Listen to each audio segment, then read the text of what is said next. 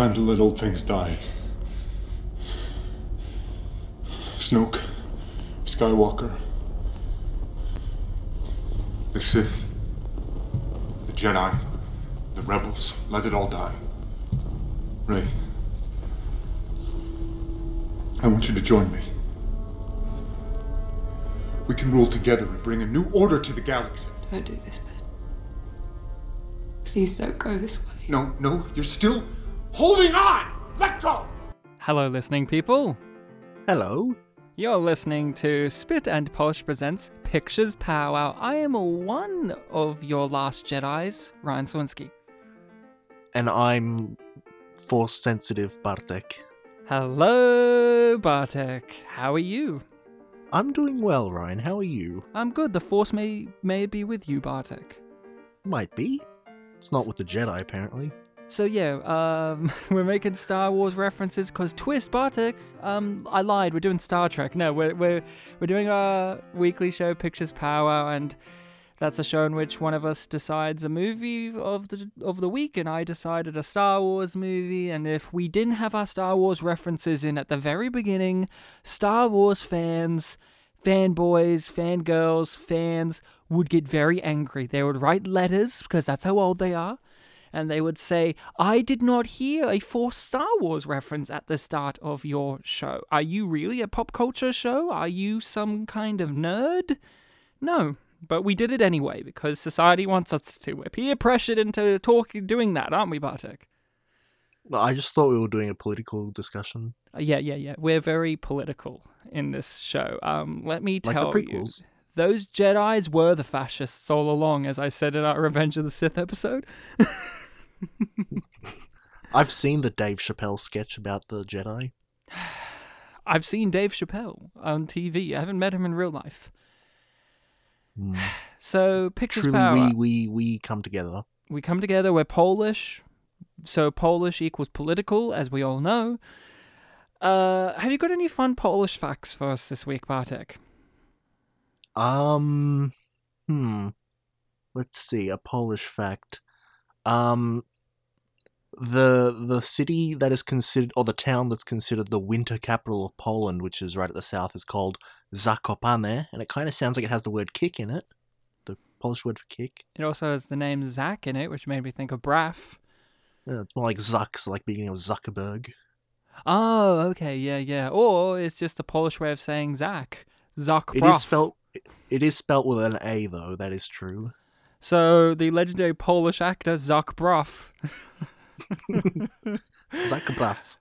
Okay, s- let's stop beating around the bush. Let's talk Star Wars The Last Jedi. For the listening people who have not seen Star Wars The Last Jedi, do watch it. And I will just say, for all intents purposes, I will bring up spoiler aspects from The Rise of Skywalker as well, because I have seen that movie, and that movie kind of changes this movie because this movie, The Last Jedi, is the middle part of a trilogy. And when you have a trilogy of films, especially ones like this, you cannot wholeheartedly critique a story on its like this story on its own a part of it is that it's a part of a larger narrative and the rise of skywalker is the conclusion to that larger narrative but we will focus more on the actual movie itself but i will bring up some aspects because i have seen that movie bartek has not and bartek may have some questions relating to well how does this change or not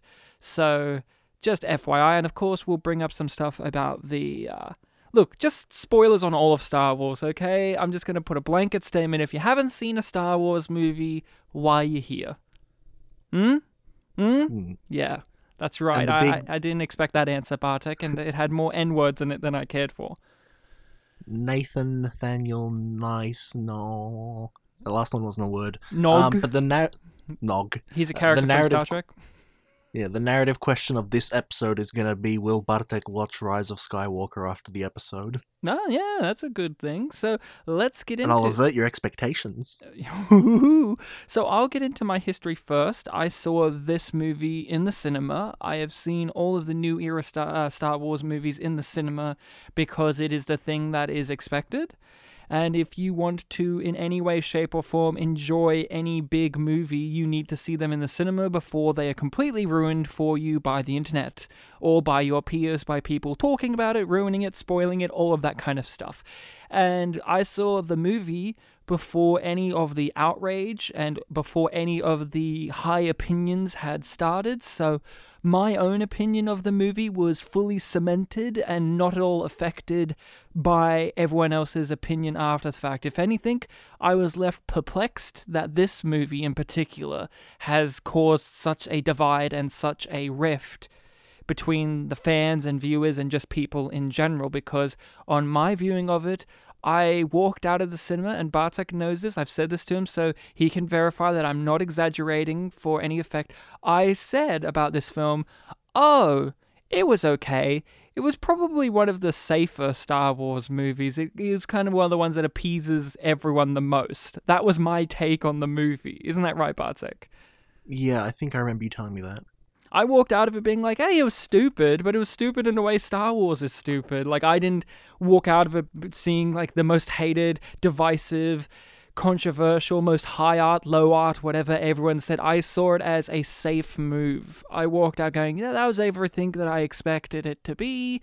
It was a safe corporate move with some artistic flair here and there, but I walked out of it going, it was it was safe, it was marketable, it was fine, it was appeasing the fans, and I did not realize that it would be the opposite of that. And that kind of just says right up the front of the episode that I am not pretending that I have any idea of how the Star Wars fans' minds work. I'm a Star Trek guy, so I know how Star Trek fans' minds work because I am one. But Bartek, what about you? What's your history with this movie? Um, with this movie, I had not seen it until two nights ago. In terms of the sequel trilogy, um, and in the whole franchise, actually, the only Star Wars film I've seen in cinemas is The Force Awakens, um, back in Mm. 2015, I believe. Saw it as part of a fundraising thing for a dojo near me.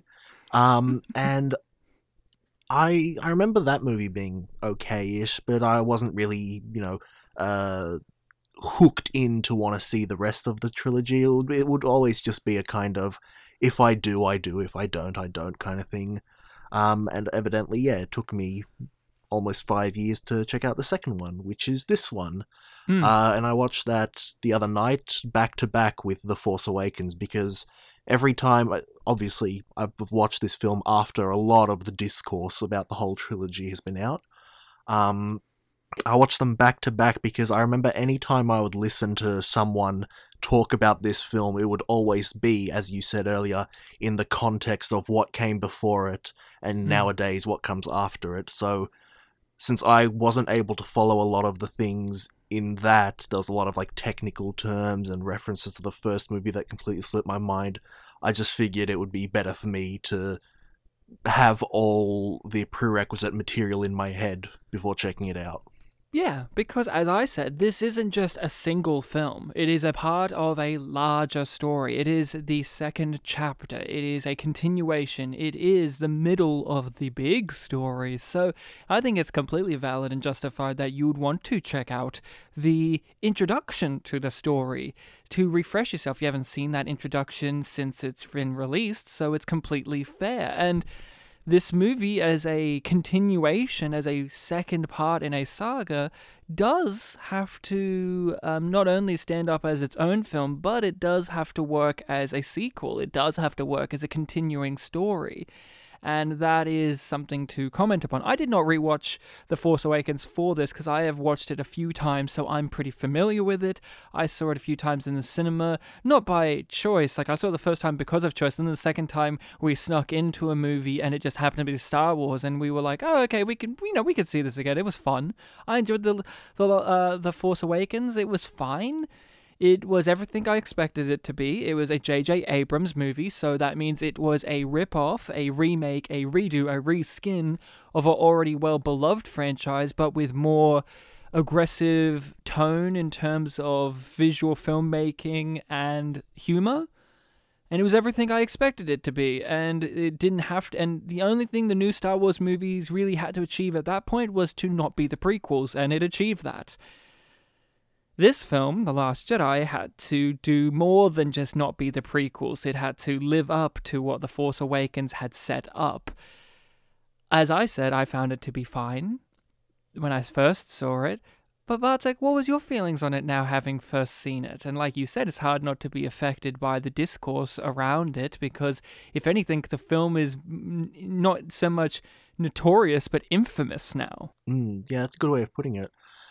Uh, so in rewatching The Force Awakens, I actually found myself enjoying that film more than I remember enjoying it. Like I remember it being okay, um, but this time round I, I had a decent time with it. I could get into like the adventure feel of it. Um, some of the things that bothered me at the time didn't bother me as much this time. So it left me in sort of like a positive mood for the last jedi. Like i wasn't actually fully set on watching them back to back i just wanted to get one out of the way but i, I decided to move along to it Mm. so I watched The Last Jedi following it, and I remember there was a point about halfway through where I thought to myself, you know, I've I've heard that people really hate this film, and I'm honestly not hating it. I guess that Hmm. means I kind of like it, but then I asked myself the question, what do I like about it? And I was kind of a little bit uh, pressed for answers. So I, I guess I'm am sort of in this middle ground of it's I guess similar to you. It, it's okay. It's it's sort of working, but nothing really is standing out to make it great for me. Yeah. So when I first saw it, like I said, I saw it as generic and whatnot. And now this is my second time having seen it. I have not seen it since that cinema. I have not seen it since the discourse. I have, of course, absorbed the discourse. I have, of course, seen the arguments for both sides of the camp because I'm curious to know what everyone's seeing in this movie for good and for bad when it comes to this because like you Bartek at the beginning I'm just in the middle like it was nothing exceptional but it wasn't anything horrendous there was definitely some really bad parts but there was also some really good parts but like it evened out but having now rewatched it my big complaint about the movie that affected my watching of it was it was too long it was too long I was done by the end of it. Like there was, the, and I felt this the first time when I watched it. When they eventually go down to that salt planet, it feels like the movie should have been over by then. Like it should have already finished, but we have to keep going because the way it's constructed. But I feel the movie is half an hour, maybe 40 minutes too long. That is my big criticism of it on this watching of it because I just lost interest in it because it just dragged on and on and on.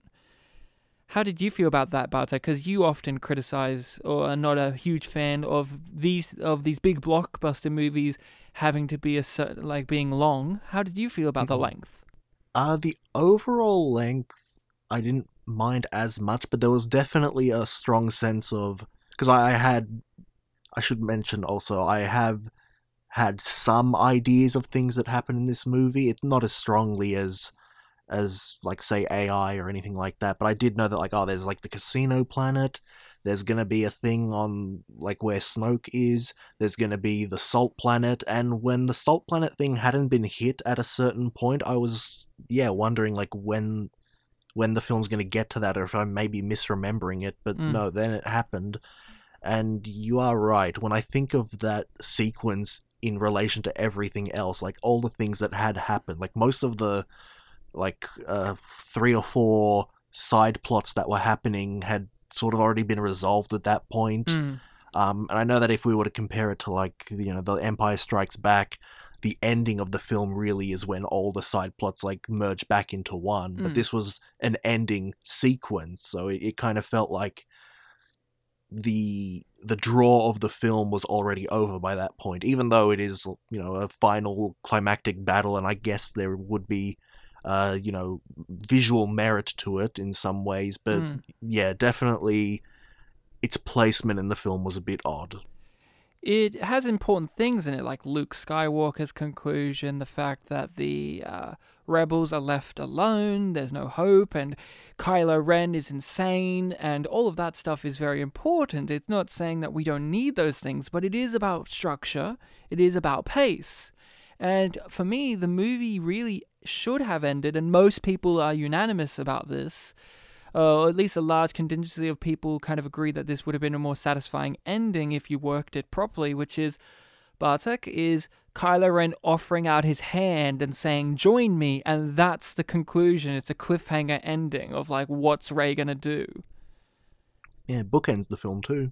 And yeah, the book ends it bookends the film, and it also gives a, a, different type of meaning to the previous ending where you know there's the extension and she's like crying like you know she's very emotional but then you know you have a dark mirroring of the ending of the previous film.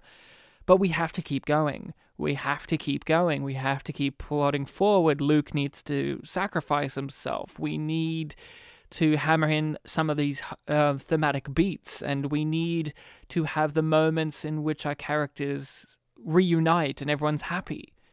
And that is all important, sure, but by the time we get there, I'm tired as a viewer. I'm I'm I'm I'm I'm just tired and I just want the movie to be over. And if I'm tired, that means I'm not invested and it means I'm not enjoying myself.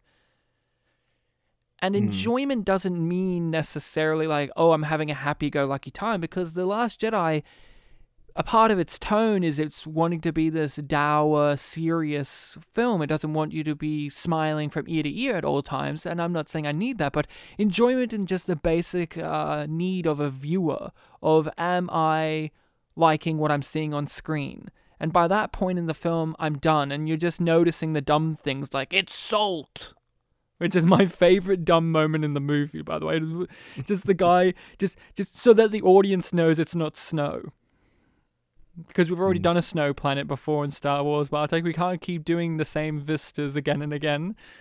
Yeah, and I like how coincidentally the salt planet happened to be a cold one because they're all dressed kind of warm. Well, yeah, of course, of course. It reminds me. Yeah, you know what it reminds me of? What? Hoth. Oh, you think? yeah. I don't know why. Yeah, it's, it's, and that was like at the beginning of that film, and this is the end of this one, so it looks kind of like a mirror. But it's salt. It's salt. Yeah. No, it makes me And when you step on it, it gets red. Because that's the actual color of the dirt underneath the salt. Mm, must be a very thin layer. Well, it's well, it's so thin that he can just wipe it off with his finger because it's salt. Mm. Yeah. um, what about the film did you enjoy or appreciate or like? What was the positive aspects of this movie? Because I think a lot of people are going to be focusing on focus on the negatives, and we will, of course. But what about the film worked for you? Um, I guess considering again that I watched it back to back, and the the Force Awakens is pretty much hundred percent everyone being like, "Oh man, where's Luke Skywalker? We're gonna get, we're gonna, you know, get to Luke Skywalker. We're gonna see him." There mm. was a bit of a, you know, like, yeah, he's he's back, even though he is very different it was enjoyable seeing Mark Hamill act in the Star Wars film. Yeah. Uh, that was that was fun. Um, that was that was a big one. Benicio del Toro was pretty good for me. Okay. Yeah, he wasn't he wasn't perfect, but I, I had a good time with him. Yeah, yeah, yeah. Uh, what else did I like? Uh, Kylo Ren, I think I enjoyed throughout both films quite a bit. I think I can definitely see what you mean whenever you've talked about how his arc has always been like the most interesting of the characters. I definitely see that now. It's the most different as well because uh, the big critique of the sequel trilogy and the prequels, and especially The Force Awakens, is it's a lot of repeating the same beats that we've seen before in Star Wars. While Kylo Ren is he's a weird villain in terms of just being a villain and a character. And in the Star Wars universe, these films at least, he is a very unique form of antagonist. And that is fascinating to to watch. He's not Darth Vader. He's not Darth Maul. He's not Sidious. He's he's just some young guy with a face, you know, like Like in The Force Awakens, people were so annoyed when he took off the mask and he was just some guy with long hair and a big nose. They were like, "Who's this fucking guy with the mopey face?" I'm like, yeah, "The best actor in the fucking series, evidently." Yeah, I remember on my initial viewing when I saw his face, I was thrown off a bit, but I'm so used to it now, seeing you know how he's a big actor and people have talked about him so much and shown what he looks like that it didn't, you know, get me this time. Mm, mm. What else about the film worked for you? Because at the moment, you know, you're kind of hitting some of the surface level things of like, it had Luke Skywalker in it, which is the bare minimum it has to do. But like, and you like More Kylo Mark Hamill than Luke Skywalker, but yeah. But you know, it's the it's still a surface level thing of well, of course Mark Hamill's going to be in it, and that's nice. It's like it's Mhm. nice that Carrie Fisher is in the movie too, but like.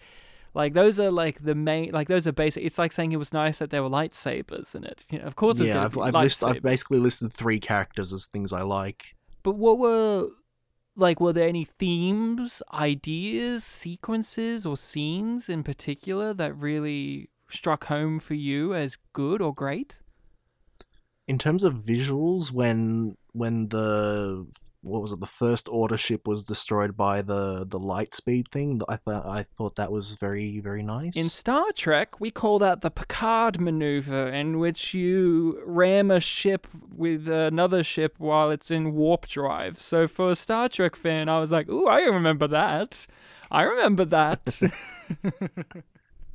so you like that Yeah, so- visual? It's pretty great visual.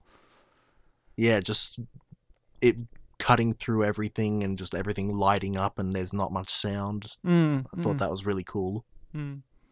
Anything else come out at you? Like, like I said, ideas, themes, scenes, any other kind of visuals? Visuals, um, Hmm. yeah, I, I don't really know. You didn't like seeing the aliens' titties squirting out the blue milk? I was literally thinking about making that joke just now, but hmm, I guess I, I didn't hate it. I It didn't. showed me that lactation's a thing in this universe. Oh, Good to know. I mean, it makes you wonder what other characters drink from an animal's tit, like straight Well, here's out. Here's the question: Did did Luke ever get breastfed? Well, no. I imagine not because his mother was dead and he was given to a woman who couldn't, uh, who wasn't able to breastfeed. I imagine because she, you know, obviously was. I mean, it's, they're aliens, so maybe that's different. I don't know, but you catch my drift, right? Yeah. So is it is it poignant that in the ending chapter of Luke Skywalker's life, he finally gets to breastfeed? I guess you got me there, but he didn't drink directly from the tit. He put it into a bottle. Yeah, that's true. If he drank directly from the nipple, this film would have got a 10 star review from me. I remember, I remember when the film came out, there's this guy on the internet that I really like who makes a bunch of stupid jokes, and he made this one tweet about the film that was like, Oh, I really like The Last Jedi, but the part where Luke Skywalker drinks from this monst- disgusting monster's breasts and gets milk all in his beard was really off putting, and that sounds like a joke this guy would make. But it's in the movie. So the fact that it actually, yes, the fact that it's actually in there is pretty funny. Yeah, yeah. Um, for myself, I find the film interesting, but frustrating because there's so many ideas that are struggling to breathe. It is too long, yet it feels too short. It feels like there's too many plots, yet there aren't enough. It's a weird balancing act that is failing because there's several subplots going on, and all of them have certain levels of, of investment. And I think Bartek, I wouldn't be shocked if you agreed with me or not. But the least interesting one of the entire movie is Finn and Rose's little detour to fail, because at the end of the day, it is just them failing, like their little trip to Canto Bight and then on the ship and every aspect of that mission fails like they park on a beach for no reason other than the movie needs the mission to fail Hmm. why did they park on the beach illegally why did they do that Yeah. It's, So the mission and, could even fail. then, yeah, and even then, their mission is so highly tied to one of the other uh, side stories. that's correct so it makes it feel like a a lot of stupidity equals failure and then you go why are we with stupid people instead of the interesting things. Because for myself, I find the most intriguing aspect of the movie, the part of the movie that I wish the film was about more, was Luke and Rey.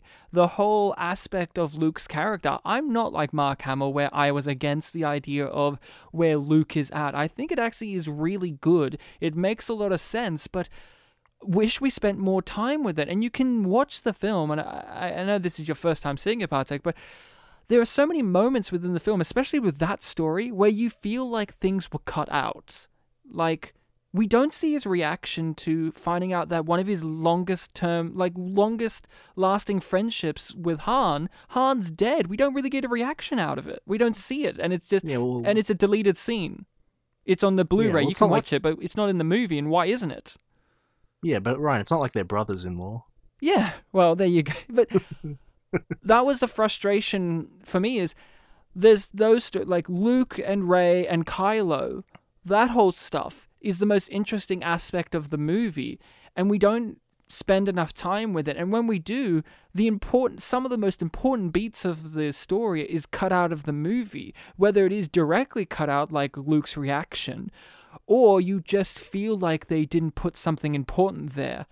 I kind of wish that they had the balls to just make the whole entire movie about Rey, Luke, and Kylo.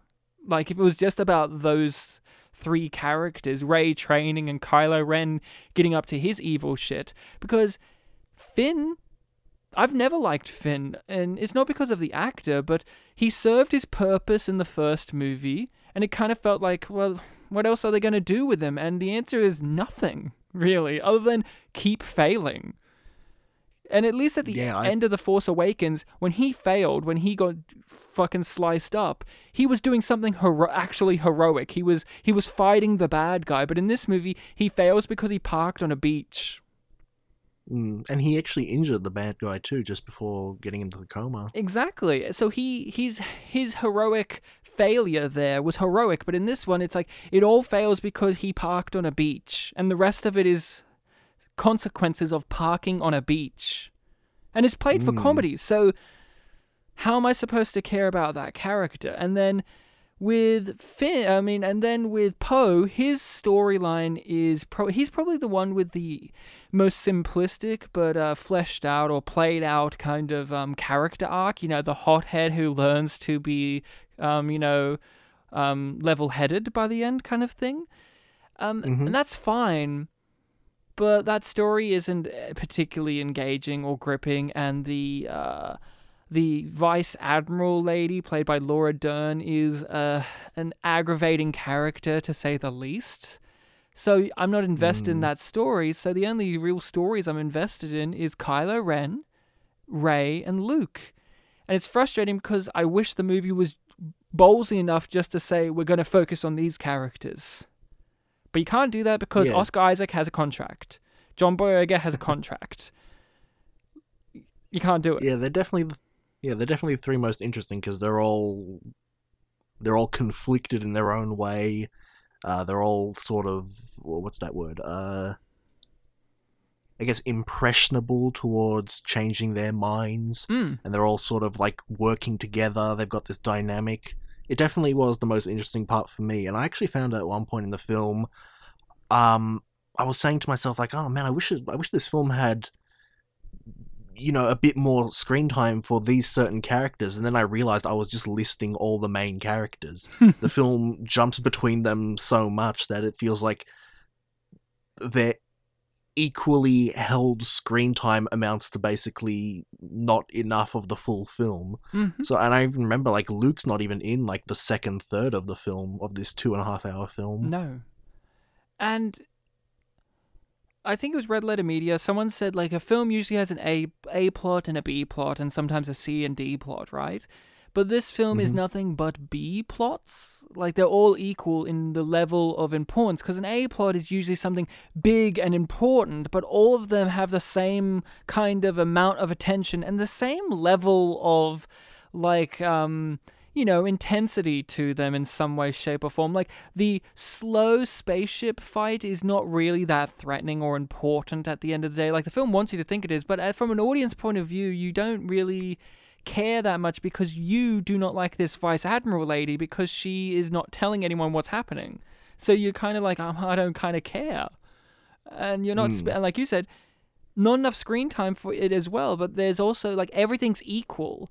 When in a movie, when you have an A and a B plot, the A plot is the thing that has more screen time, more time spent on it, and then the B plot is secondary, duh, and it is um if it's a good B plot, it isn't just an isolated story. It connects narratively or more importantly, thematically. And I feel like the Kylo Ren, Rey, and Luke stuff was uh, not just connecting narratively, but thematically. They were they were interlinking. They you know there was there was nuances there. But what was the stuff with Rose thematically connecting to when it comes to stuff with say Poe or with Finn or with like you know like we save the animals. That's what this is all about. What does that thematically connect to? Nothing. Yeah, I ge- yeah, I guess. and I know this is something that you've always t- told me about as a dumb thing from the film, but her her poignant message in the climax, which is about you know protecting the things you love instead of fighting what you hate. I guess, I guess there was an idea throughout the film in some ways about, uh, Mm. mm, something along those lines. I had the wording in my head, but it's just slipped now. I guess doing something that feels right and moral Mm. over something that would be practical. Yes. Yeah. It's it's just speechifying over telling a story. And Star Wars Yeah. and Star Trek and a lot of sci-fi can do that. You know, this is the theme of the movie or this is the the message of the scene and we'll tell you. And that can be a trope or a cliche in some way shape or form. But if it's still interrupting the story then it's interrupting the story. And that moment was interrupting the story to shove in a very ham-fisted message. Yeah, be right next to the enemy while the people that you're allied with are exploding in the background. Yeah, and but um I thought the Luke stuff was handled really well, except for we just didn't get enough of it. It's, you know, there's goofy shit, of course, the lightsaber throwing, the blue milk, the stupid harpoon that he has in the water. That when you start thinking about it, how's that helpful to have it like that? The like large one that he pole votes Yeah. over, like that stuff was stupid. But the actual story, the idea of Luke rejecting the Force and shutting himself off and kind of being the antagonist himself, while Kylo is becoming sympathetic to not only our main character, but to us, the audience, none of that's invalid. None of that's a wrong idea to explore. And I don't even think that stuff is explored incorrectly. It is just time management.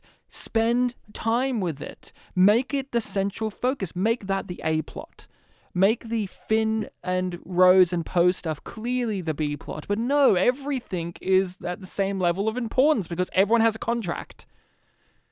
Oscar Yeah, Isaac's a big really weird star. We can't po- waste him.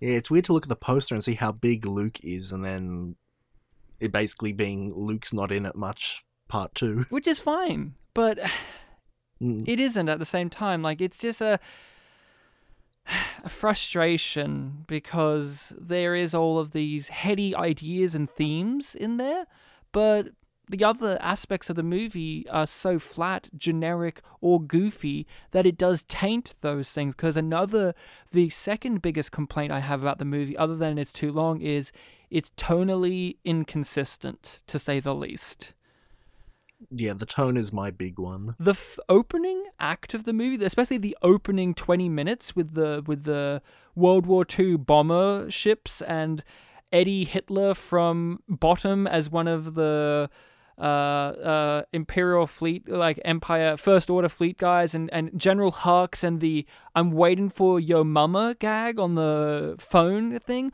All of that is so fucking terrible and tone deaf and tonally all over the place that it like I wouldn't blame people to shut the movie off at that point because it is I gotta say uh, outside of some of the prequels. One of the worst Star Wars openers. It is just horrible. Yeah, especially again coming from straight from The Force Awakens, where he was sort of like menacing and not all his cards were out on the table. Immediately, he's he's being, as the one guy said, tooled with. Yeah.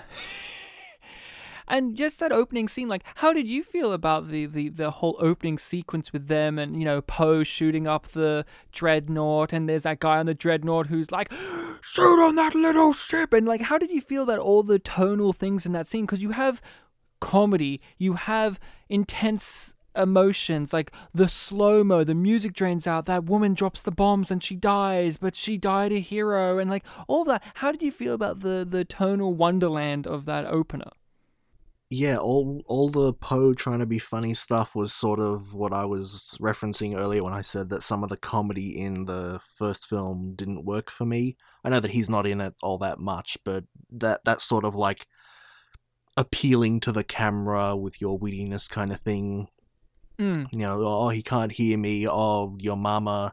Uh, I'm gonna call you Hugs instead of Hux to completely undermine any sort of menacing authority you might have in this franchise.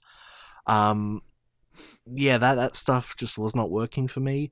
Uh, I remember the, the the the general guy that you were talking about earlier, wh- Mhm. whatever his authority was. They were just terrible yeah. It it felt like it felt like it was funny, but not trying to be in a way. it was it was an old world war ii b movie level of cheese right Yeah, and just the fact that he's in this red room, which is like just screaming like, "Oh, this is intensity. This is this is a war room." yeah i one of the weird critiques that I have when it comes to that guy is, you know, I'm not a huge Star Wars fan, people. I'm a Star Trek guy, so you can take my critiques of Star Wars all you like with a grain of salt. Hey, it's salt!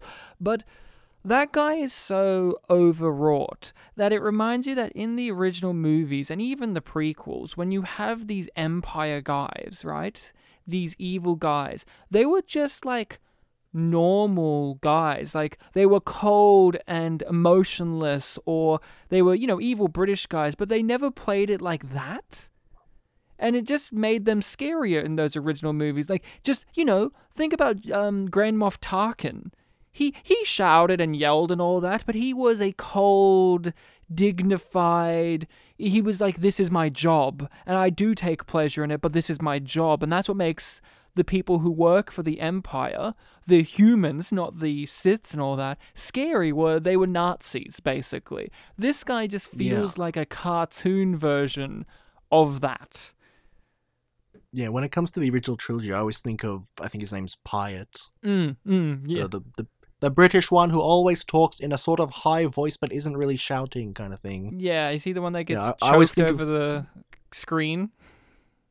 When Darth Vader's I can't re- like I can't remember. I think I think he's not in the fourth film. Oh, I think he's only in the second two, but but yeah, yeah, I always think of him mainly. Just he's he's the ideal I have for, I guess the the, I guess we what would we call them like the military officers. non, the officer branch of the the bad guys. Yeah, and that and it's more intimidating because you can tell that they're smart, but they don't care about what's right. But this guy, you don't think he's smart. You just know he's a big, angry, sweaty guy. And then General Hux is an is a fucking joke. He's an idiot. Like, how's this guy in charge? And then, you know, Mr. CGI Andy Serkis says why he's in charge, which is, you know, you can you can um, harness the fear of idiots into a steel cold blade or whatever lame ass quote it was. And I just go, yeah, but you still got idiots in charge. You know? Yeah, and I and I think I remember in the Force Awakens he had that whole big speech which was very big and shouty, and I guess it kind of it kind of worked a bit better there because it, it just kind of showed that these guys are a little more unhinged, but they still kind of have the the more cold Nazi esque thing going on, just with a bit more, you know, unhinging unhingedness. But yeah, Mm. then the beginning of this film just casts it in a lot more of a tonally weird light. Well, it's because none of the films, one, fully set up how the First Order came to be and what their ideology is. What is the First Order all about? Other than, for all intents, of pur- intents and purposes, it's just the Empire again. But what is their goal? What is their belief system? how are they what are they reflective of in the real world are these supposed to be reflective of you know different generations of nazism like you know because the nazis of world war ii just because we defeated hitler does not mean that ideology was defeated hence see how it has risen up today is the First Mm. Order commenting on how it's risen up today? You could argue that because, you know, Kylo Ren is the closest we get to that, right? A seemingly good person at one point has been lured into this belief system, and he's like this, you know, he's kind of a very oily, sleazy, angsty little whiny baby kind of thing. He's pathetic. Right, which is what we yeah, associate with and- modern modern era Nazis is how pathetic they are. While the ones of World War II, they were scary. Yeah, and he and Hux both have a sort of youth about their appearance that I don't think was as prominent with the Empire people. No, and that's what made them good. But in this movie, Hux is a literal joke. The only moment I actually enjoyed of Hux was when Kylo Ren was on the floor and he was like getting ready to draw his his gun, because it just showed you like with visuals, it showed you like ah. He's ready to try and, you know, take power. Not only because we know he hates Kylo Ren, but he's seen the situation and he's like, if I kill him, I can be in charge. And that was good. Mm-hmm. That was good. That was the only moment of genuine menace from him. I was like, ooh, this guy's this guy's fucking dark. But in the rest of the movie, he's getting yamummered and called General Hugs. Yeah, and in 15 minutes after that, he's gonna get like thrown against a wall. Yeah, yeah, it's tonally all over the place. Because as much as I I understand the viewpoint of people who praise the movie, because I'm not in the camp of the people who hate the movie, but I'm not in the camp of people who love it. I just cannot fully relate to the people who love it, I guess, because it is so tonally all over the place. And it's not like you can't have levity in a movie. Of course you can. But it is. I don't know. It it is. One, did you ever find it fun? Like, was there anything in the movie that you found genuinely funny? Let's see. Uh, I sort of, and this was a really early one when I think when BB-8 was trying to fix something and like you know he was like covering it up and then something else would break. His his reactions I found a little bit amusing. Mhm. Like I guess I guess I could say that. Um, I don't think I don't think there was any like oh man you really told him kind of funny things Zingers, in it yeah. though. Yeah, no zingers. But you only found one thing kind of funny? Like, nothing else kind of hit your radar of amusement or that was funny? Not just acknowledging really they're intent- trying to be funny, but actually? Yeah, not really intentionally. I don't think. Yeah, I didn't find a single thing funny in the movie. Like I didn't find like I I understood what they were trying to be, but none of the humor landed for me. And if that wasn't as prevalent of an aspect of the movie, I wouldn't have been I wouldn't critique it as strongly. But this movie is half a part of it is a comedy. It's uh like 50% of it's a comedy. And if it's not f- funny, then it fails at the basic needs of the genre of comedy which is what it is in ha- like 50% this falls under the genre of comedy Yeah, it's true. and yet it's not funny like It in, it invests a lot of dollars into the comedy department. Yeah, comic relief. yeah it's none of it was truly offensive to me there was things that i'm like really we're gonna do a your mama joke and general hugs all that like the opener was truly horrendous but it kind of got a little bit better but uh, I don't know. Canto Bight was a little too much for me. It was always a little too much for me, but on this rewatch, it was really a little too much for me. Um, what are some critiques of the movie that you have, unless you have any further praising aspects? Because I feel like you you were a bit light on them, even though I don't think we hate the movie. But is there anything you want to add in praise before you give us some of your critiques? Again, this is another character thing, but the scene between Luke and R2D2 had quite a bit of heart to it, I think. Mm. They literally, he literally said it was a, like uh, a was it a, a um a cheap cheap trick or cheap move when he gave them Yeah, the yeah. hologram. And it's uh, and I say that especially because Luke's first reaction to Chewbacca is, "What are you doing here?" Which that, again, that's one of the things that was like unintentionally like, whoa, the f- why'd you do that? because and then with R two D two, it's very tender. because by the point he meets R two T R two D two, his his opinion has changed. He's been, you know, when he meets Chewbacca, he's like, "What the hell, man? Like, I want to be left alone to die." But by the time he sees R two D R two D two, he's a, he's he's shifting his opinion in some way. Mm. R two D two was very wise to wait. Beep boop. yeah. Um. What's your language, Ryan? So, what are your what are some critiques you have of this movie? I remember the I think it was the first cut of the film, like the first actual cut, editing wise, threw me off because it was they had the opening crawl, and then the camera was zooming down as if it was an asteroid, and it was like you know the visual language was telling me like oh we're going somewhere, but then in the middle of this very fast motion you know falling effect, it cuts away to like two people. On the ground. and it just yeah and it felt really jarring that we didn't just follow the camera all the way down Well, it's because every Star al- Wars movie has to start with a spaceship in outer space. But they wrote the No, script true, where it's not that. yeah that's that's true it but it, it didn't have like i didn't feel a purpose for it I, I don't know if it was a first person thing or not No, no, no, no, no, no. It was just that Star Wars fans would get upset if you didn't start it out with this a spaceship in space. So they had a spaceship in space, and then they zoomed past it, and then cut down to the ground. yeah but but the, the zoom pass was like it tilted down towards the ground and then like zoom and Yeah, you know, i don't know I understand. yeah i know But- i know you understand yeah it just felt like kind of almost like a whiplash It is. It is, but it's because Rian Johnson. I you know I have no opinion on the man, but I think a part of it is he wants to make his own type of Star Wars movie, but with Star Wars being uh, a beloved franchise with certain things, like it's kind of a very restrictive thing to work in, especially if you're being a part of the actual trilogy of movies, you have to hit the certain beats. You have to have the lightsabers, you have to have C3PO and R2D2, you have to have the text crawl, you have to have this. And I can feel Rian Johnson as a filmmaker. Let's not go into right now that he wants to subvert expectations, but he wants to tell the story in his way, but he has to conform to the restrictions of the media he's working in.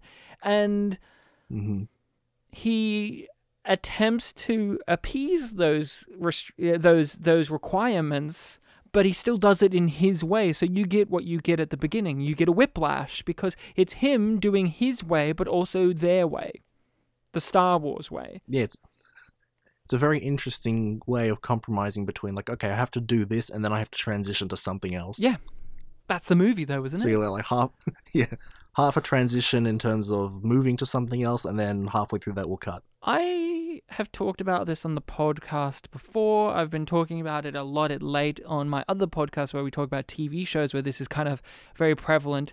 Is I'm a huge detractor of when the creators of a piece of media when the creators of a piece of media take um acknowledge the fan base's points of views and criticisms of previous movies because it feels like Yeah. they're writing it to kind of like it's like retrospective it's retconning in a way and i found it so aggravating when kylo ren's with uh, big boy andy Serkis, snoke and Snoke gives him a whole speech, which was the big criticism people have about Rey, which is she's a Mary Sue. She defeated Kylo Ren. She's never used a lightsaber before. And I always found that confusing because I'm like, did anyone else watch the same movie where Kylo Ren had been like severely injured and had already fought another person and then got his ass kicked? Like, it wasn't like they were on equal footing in the last, in The Force Awakens when they had that fight, right? She was Mhm. perfectly healthy. She had not been shot with a laser arrow and cut and like had a fight with someone beforehand, right? She had just come in and he is like bleeding to death. So of course she kicks his ass. But yeah and even if you even if you want to argue that he is still still technically stronger he's got that whole unhinged thing going for him yeah, he's he's he's inexperienced because of not because of his lack of experience, but he's inexperienced in that moment because of his uh, he's emotionally unhinged, as well as gravely injured and bleeding to death. But that was a big critique of that movie. So what does this movie do? It comments upon that critique and says it like it was text. And I'm just like, I, I, they did that a lot through the movie. And then the next movie will do that about this movie, where it's like each filmmaker is criticizing the previous one. Instead of just telling the story and moving forward, we have so many times where we have to sit back and listen to the film explain why it's not a mistake that that was there before. And that was one where I go that but that wasn't a mistake of the movie. It was deliberate. Like not only because we need the hero to overcome the villain, but because the film in the previous one set up why the villain couldn't defeat the hero in that moment. But in this movie, you have the big bad guy berate him like the fanboys did about them, and it just felt like Rian Johnson like logged into Reddit and copy and pasted it and put it in as lines of dialogue. And he threw in some critique about the mask too. Yeah, yeah, yeah, right. Like I don't mind him destroying the mask. I'm fine with that. I thought that was great. And then the se- and then the next movie's like, no, he brings the mask back because it's stupid. Didn't you also say that in the next movie, Luke Skywalker's like, oh, you know what? I was wrong about that one thing I said. Yeah, yeah, yeah, yeah, yeah, yeah, yeah, yeah. He comes as a ghost just to say everything in the Last Jedi I said was wrong. Which is why did he need to say that? That was the point of his journey in this movie. it was already explored.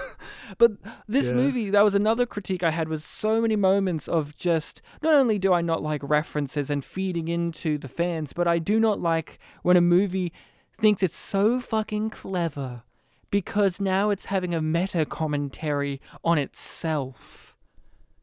Because the audience know it's like when Batman v Superman happens and they're like, hey, we heard the criticisms about the explosive ending of Man of Steel, so we're going to start the movie about that and it's going to be really smart. And it's like, but it isn't though. Stop wasting my fucking time. um, what are the big moments? Like, what are the big things stand out to you about the film that's holding you back from really enjoying it? I guess because we, we already talked earlier about how um how everyone sort of got this like equal treatment or not enough treatment thing, uh, and that kind of undermined their characters, made them uninteresting. I think that I think we already commented on this, but the um the vice admiral lady, I remember her being something that a lot of people really complained about, really emphasized Mm, uh, points about, and I did remember a lot of those points yeah. what kind of shocked me when I actually watched the film was that those major points were basically all of her scenes. Like she only Mm. appeared like I think it was like three or four times Mm. before the big turning point with the mutiny and then the big twist of like there was a plan and it just really highlighted that the simple critiques that people gave of her were really everything that were was about her Yeah. and and just the reveal that her the way she enacted her plan by being secretive really did mess up everything and it was just really spectacular to see how simple that problem was I found it very confusing because I understand the the positive critique of like the the people who are pro her, right? I'm not against her. I like Laura Dern. I don't think the performance is is as terrible as people want to give say it is, but there is an element of that where it is hard to avoid the fact that she has a kind of very at the beginning a very kind of um I guess man hater type energy vibe there. And I understand where her ideology is coming from, but there does come a point where you go, wait, so she's supposed to be a vice admiral, now admiral. And she's gone to this point where she's a legendary war figure, and she has not figured out that there does come a point in which you have to tell people the information. Because it is not like Poe was not obviously getting emotionally heated and or on the side of being like oh well i'll let you keep not telling me. It was very obvious throughout the movie even with from her point of view that it was going to lead up to this mutiny. It wasn't a surprise to me and it wasn't a surprise it shouldn't have been a surprise to her. If she was actually really that smart and really that much of a, a military figure she should have known that there comes a point where she should have t- taken him aside and told him because if she told him none of that would have happened because he was the one who was instigating the the mutiny. He was the one that was instigating the the friction there because she was refusing to tell him the information. And if he was told the information, he would have let it go, and then no one else would have really gotten as trigger happy about it because no one else was. It was just him, and then he rallied everyone together to perform the mutiny. And at the end of the day, I go, look, I understand her point of view of like you you can't tell everyone your plans because it inspires hope that could be led astray if it fails, then everyone's going to be even more depressed. I understand that. But there does come a point where you go, yeah, but you can tell this guy though. Right? Yeah, this guy who is working together with one of the other multiple plots of the film to work around the problem that you've created. And she dies, and they make a big point about how, well, she didn't want to try and look like a hero or anything. Yeah, great. She doesn't have to look like a hero or be a hero. What she had to do was be competent at her job as a leader. And did she achieve that? Not fully, because if she did, she wouldn't have let a mutiny happen. Correct? Yeah, I, I, she felt kind of like a, I guess like a Nurse Ratched, but without the power and respect that she should have. She wasn't evil, like Nurse Ratched. I know she wasn't evil, but she was she was an antagonist for that that sub story for a portion. Oh, but it. you see, Bartek, what you didn't realize was Poe was the antagonist all along, and he realized that by the end, and he, he had completed his arc because he told them to pull back. Oh, my mistake. I thought he was a protagonist with an arc. No, no, he, he was an antagonist who didn't realize it. He was a protagonist who's being antagonistic, but by the end, he realized he should be protagonistic. Subverted your expectations there, didn't I, Bartek? So does that mean that that Holdo was a antagonist who was being protagonistic? Yeah. Yeah, I guess so. Wow.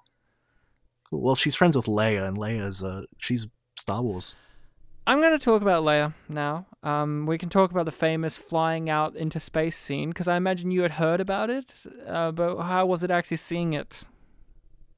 I think I had heard about it, but I kind of dismissed it in my mind. So when I actually saw it, it it was this kind of thing of like, oh, oh, I, oh, when people were complaining about this, it's actually quite a big thing. Mm.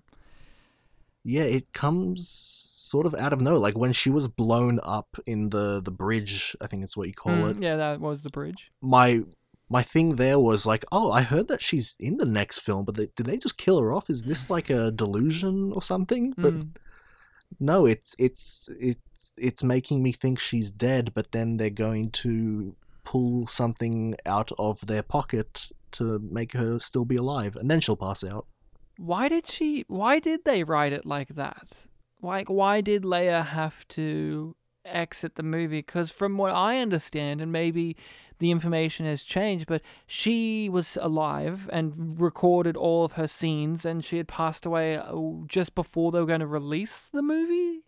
So it wasn't as if she didn't record anything for it that they Yeah, needed was- to write around. So why is it written like that? Hmm. Yeah. Maybe. I. I guess. I guess in the original idea for the film, she just. Well, no, no, because Holdo replacing is a big thing. I did, did they coincidentally have it be that she was going to be in a I coma? think part of so. I think But- so. But why is it written like that? In the first place, Yeah. why? Because we've never met this character before of of was it Hodo?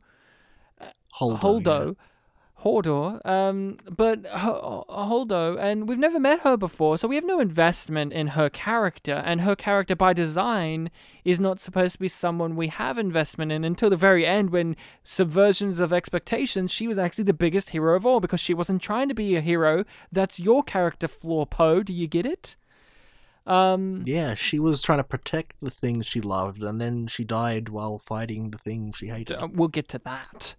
But why is it written like that? Because in all realism, it would have been Leia doing that, right? And then, you know, it would have been confront- confronting and dark if Poe got to the point in which he tried to perfor- perform a mutiny on Leia. But of course, you can't do that because it's Leia.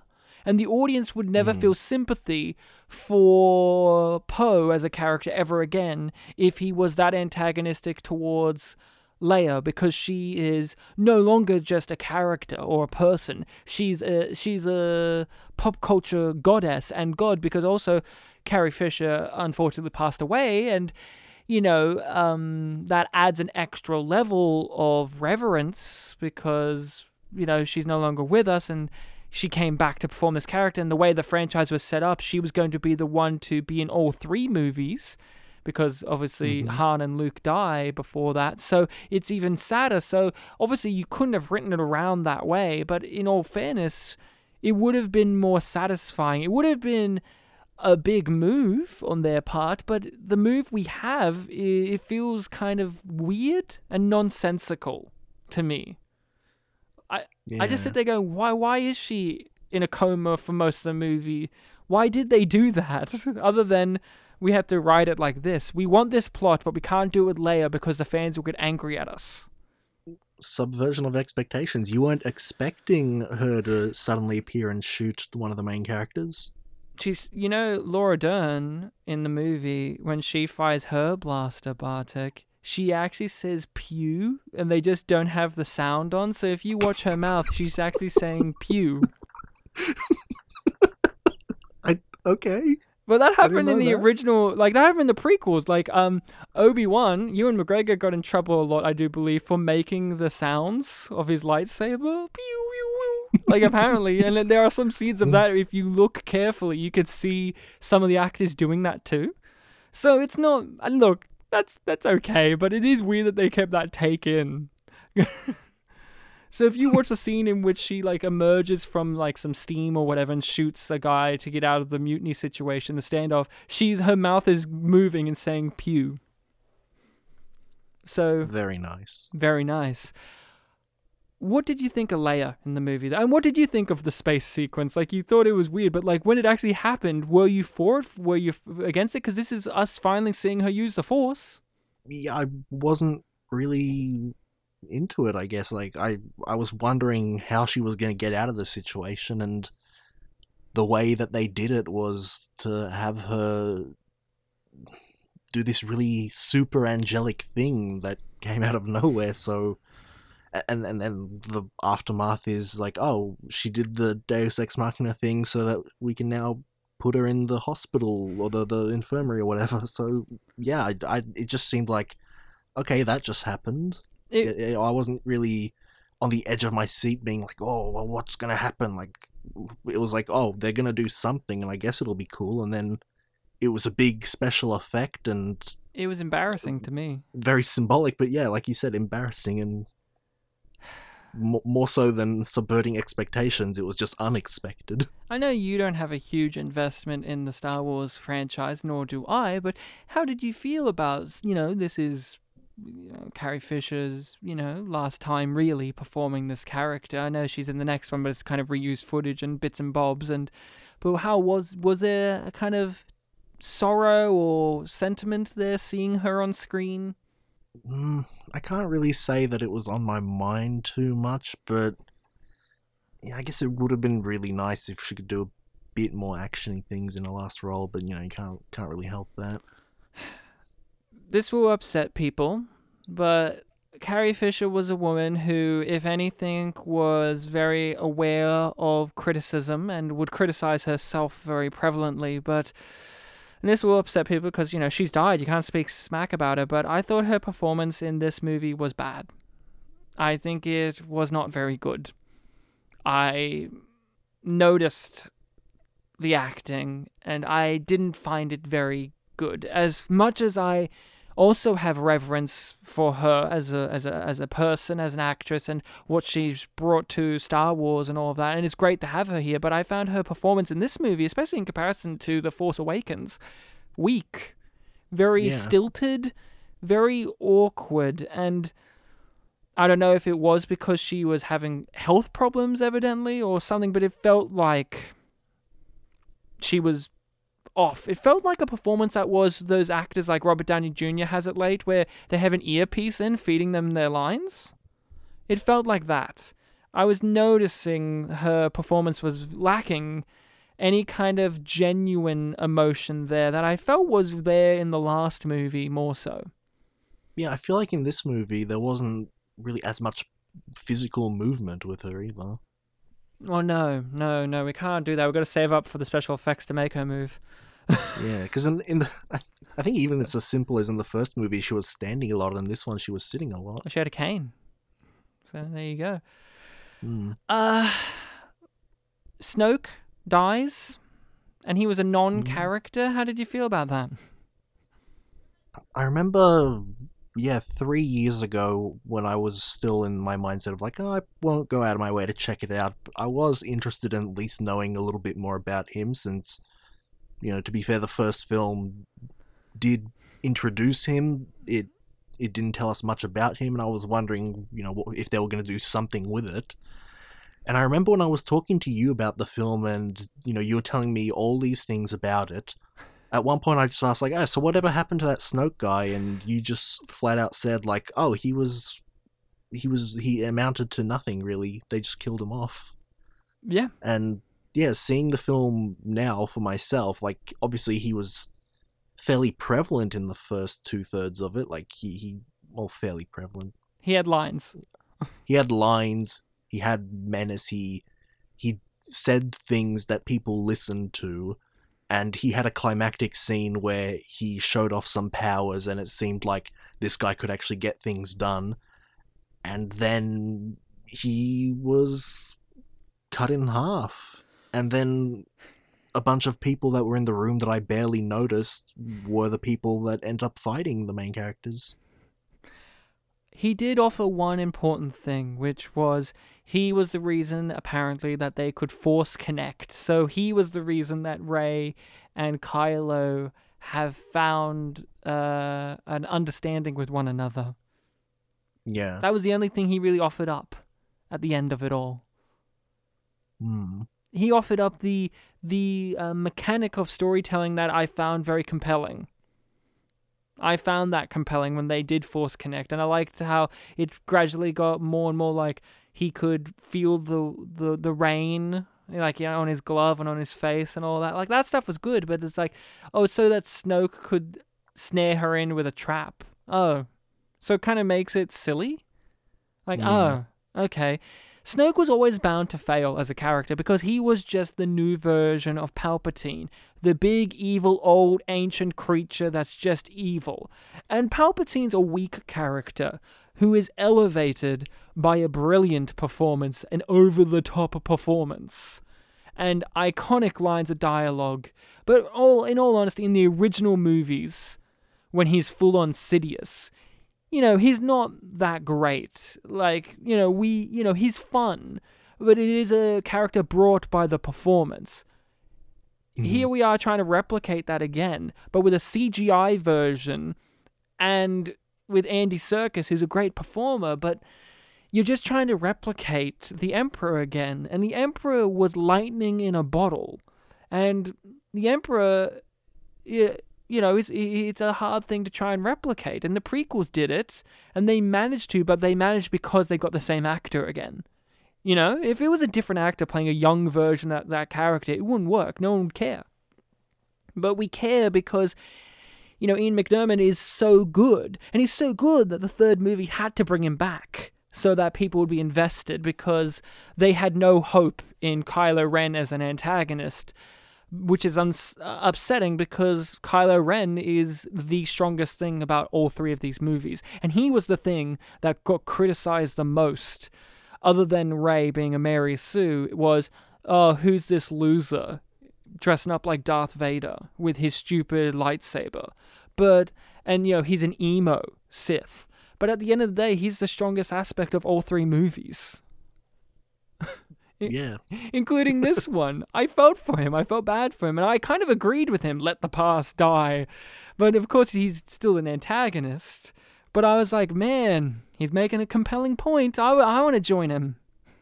Yeah, but then as you said earlier, when the film was like 40 minutes too long, he kind of veered to uh, more so to the antagonistic side throughout that sequence. He became a petulant child by the end, which was really upsetting because it's kind of undoing the amount of depth we've put to him. Mm.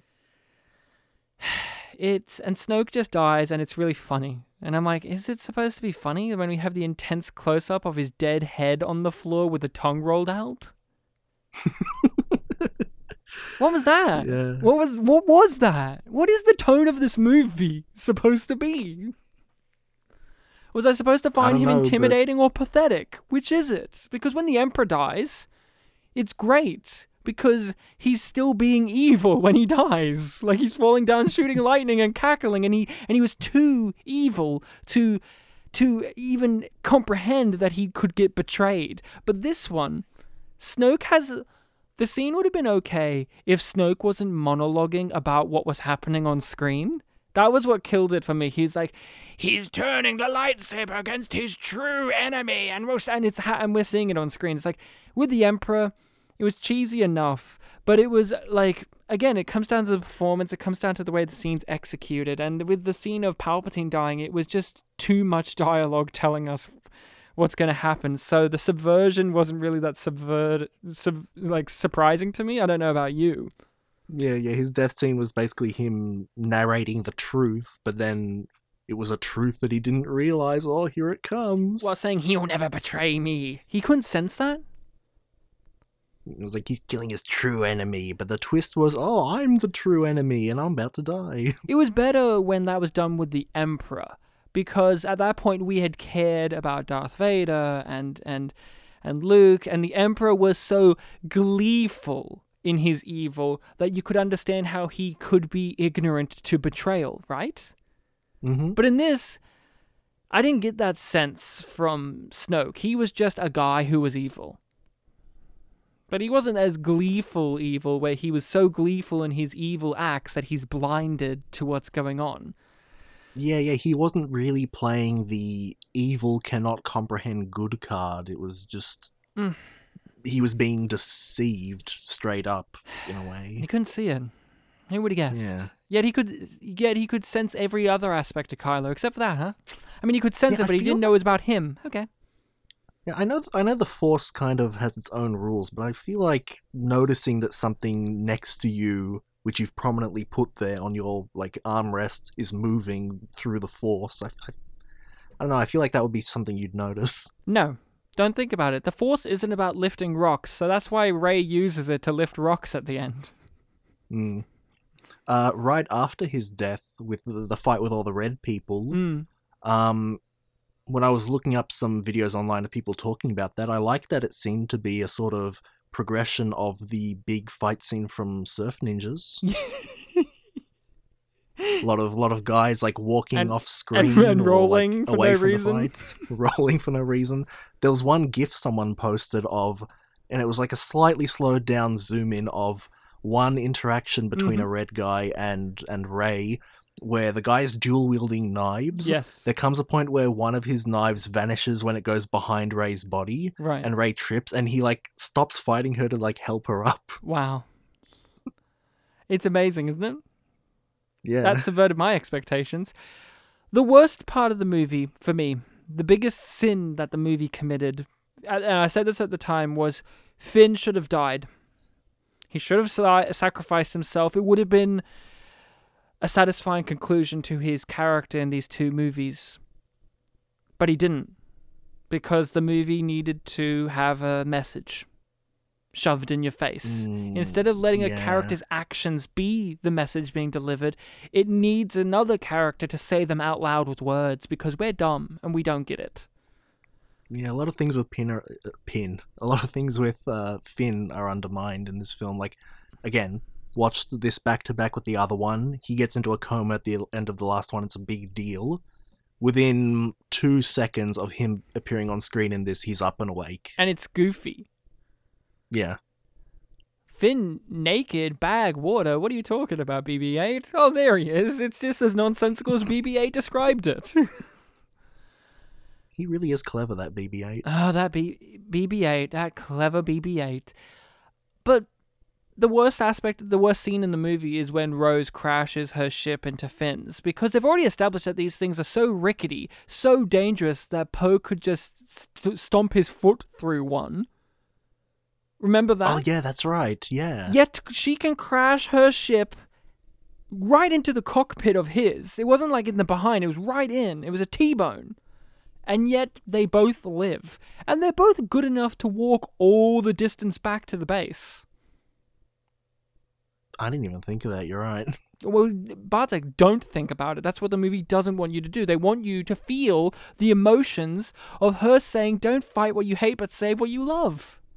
I guess yeah. I was so distracted by the fact that it kind of showed Rey leaving the red guy fight room off screen that I, I didn't notice another thing. Well, like oh, it's yeah. because she took his escape ship? Because Yeah, Hux said it in with a line of words, but- dialogue. yeah. That's how we resolve things with just a quick. I, of course, have mentioned I do another podcast with my wife, um, the Yum Yum podcast, where we talk about Star Trek Discovery, and it has been a big thing with me since Abrams took over Star Trek that the Star Wars and Star Trek franchises have bled so heavily into one another that it is hard to tell them apart. And even in this movie, the movie that is the most different type of Star Wars, there are so many aspects that I see in Star Trek Discovery and Star Trek The Wrath of uh, Star Trek Into Darkness and all that that these are all becoming the same type of movies to me now. So I'm really noticing these patterns and like how oh we just said it with a quick line of dialogue, so that's enough. I hate that being an excuse for oh well well the story was told because we said it with a line of dialogue. Was it told in a satisfying way and or in a way that is better for the visual medium? No, but it was told, so you can't critique it.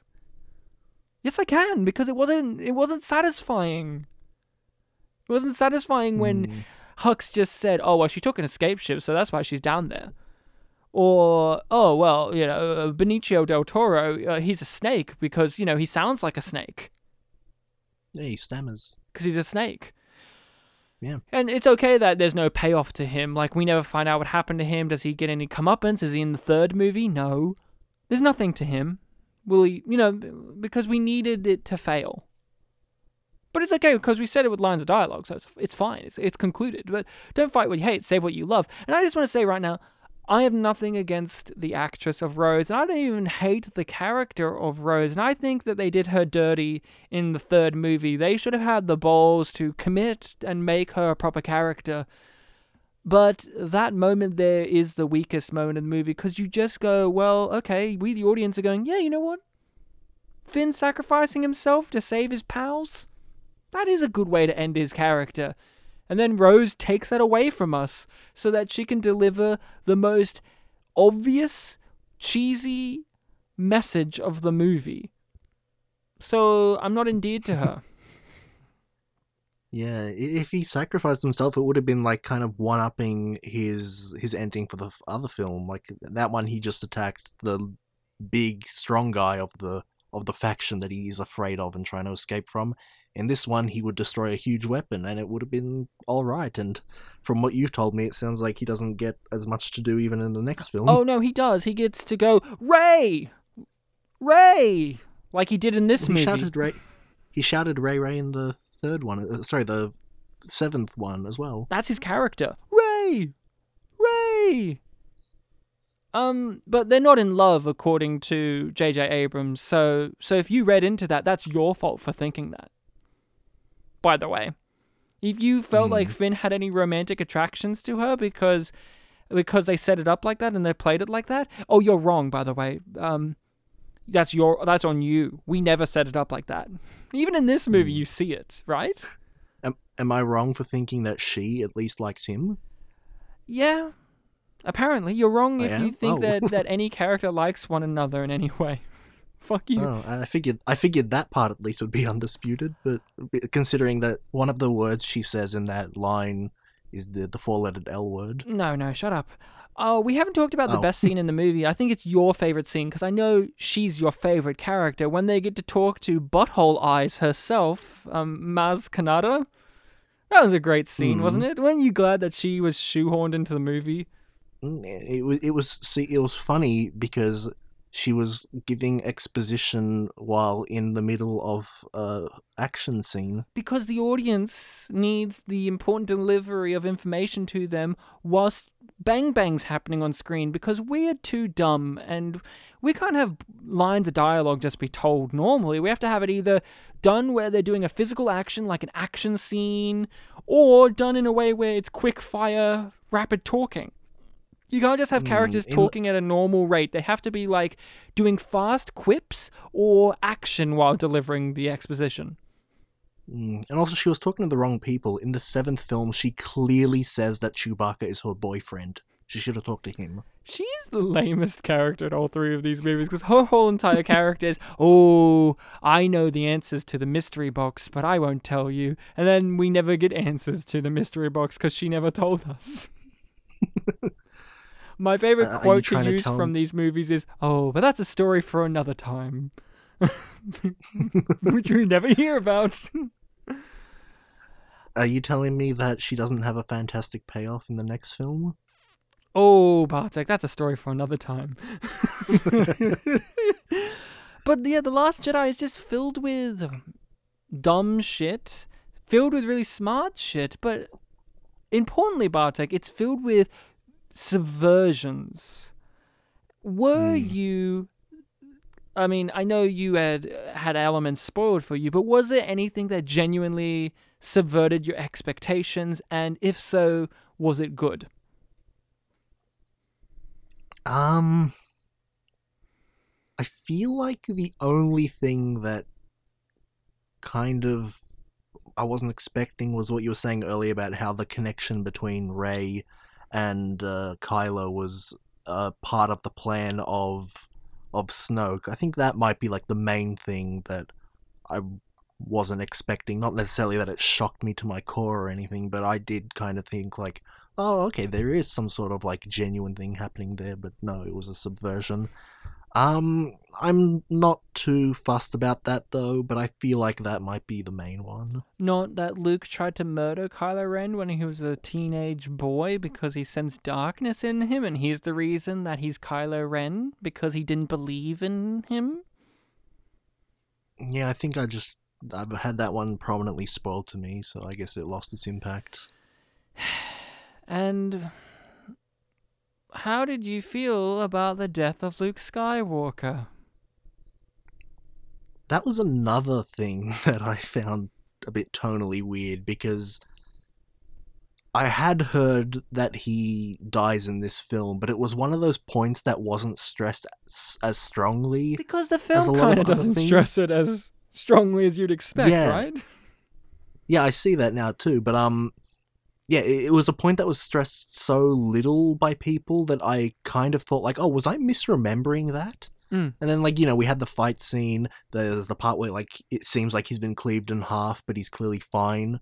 And then, you know, he vanishes and he's on the planet. I'm like, "Oh, okay, so he he actually survived. I I misunderstood that." And then he vanishes. I'm like, "Oh, no, he he does die."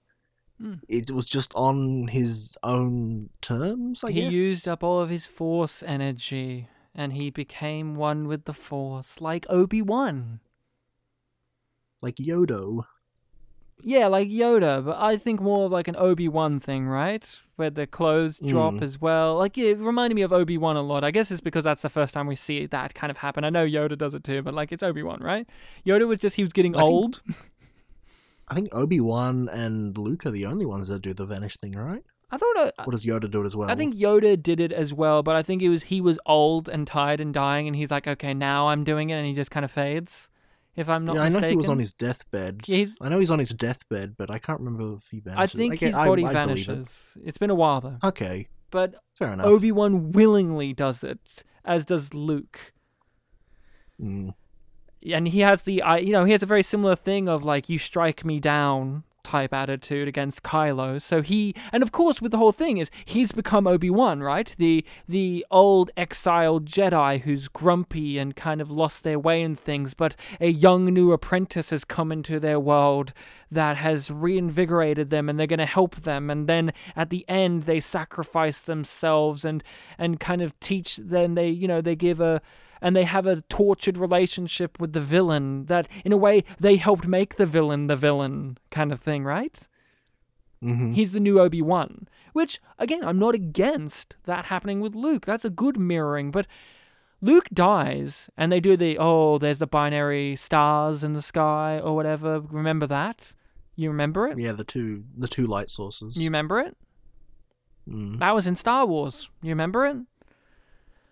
Yeah, Luke peas and yeah. and but it is so non-impactful uh, like i like luke skywalker i like star wars but and and there are star wars people who are in, you know had a really strong emotional reaction to it. They cry or they're angry or whatever. But when i see it it's just so kind of oh yeah luke dies in the movie too. Yeah Yeah. like when Han died, it was more impactful because he was actually a character throughout the movie we invested ourselves in and cared about, and they spent time with him. And when he died, it was emotional because he was still trying to reach out and be good, and he died.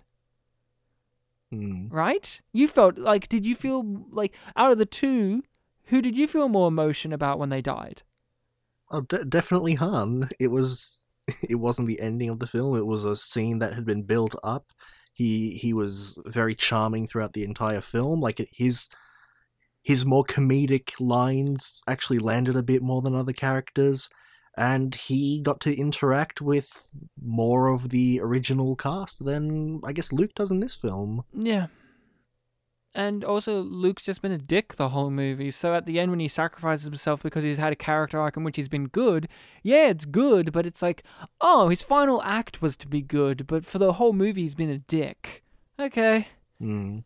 Like, it, it means that you have to be wholly invested in Luke and not invested in him in this movie to care. It means you have to be invested in the entire character of Luke throughout the journey of the previous trilogy, like the original trilogy, which is a strength and a weakness of something like this, right? Because it's banking on the fact that you care about Luke, and I do care, but at the same time, this movie needs to stand on its own merits and it needs to build up this character enough for when he dies, we actually do have a big emotional reaction, as well as just the fact of he's been a long lasting character. The film itself needs to build him up, like it did with Han. Mm. Yeah, it's funny. They have this of any film. This film has this huge thing of like it has these iconic characters from all the way back in the seventies that they can use as a sort of leverage to, for like easy appeal and and uh, they mm, yeah they they don't they don't manipulate that too much even if you know something could have been done with it and the end product ends up being this weird kind of tonally Di- I don't even know if any of that made sense. No, no, but no. yeah. It made sense to me because it's just that is the film.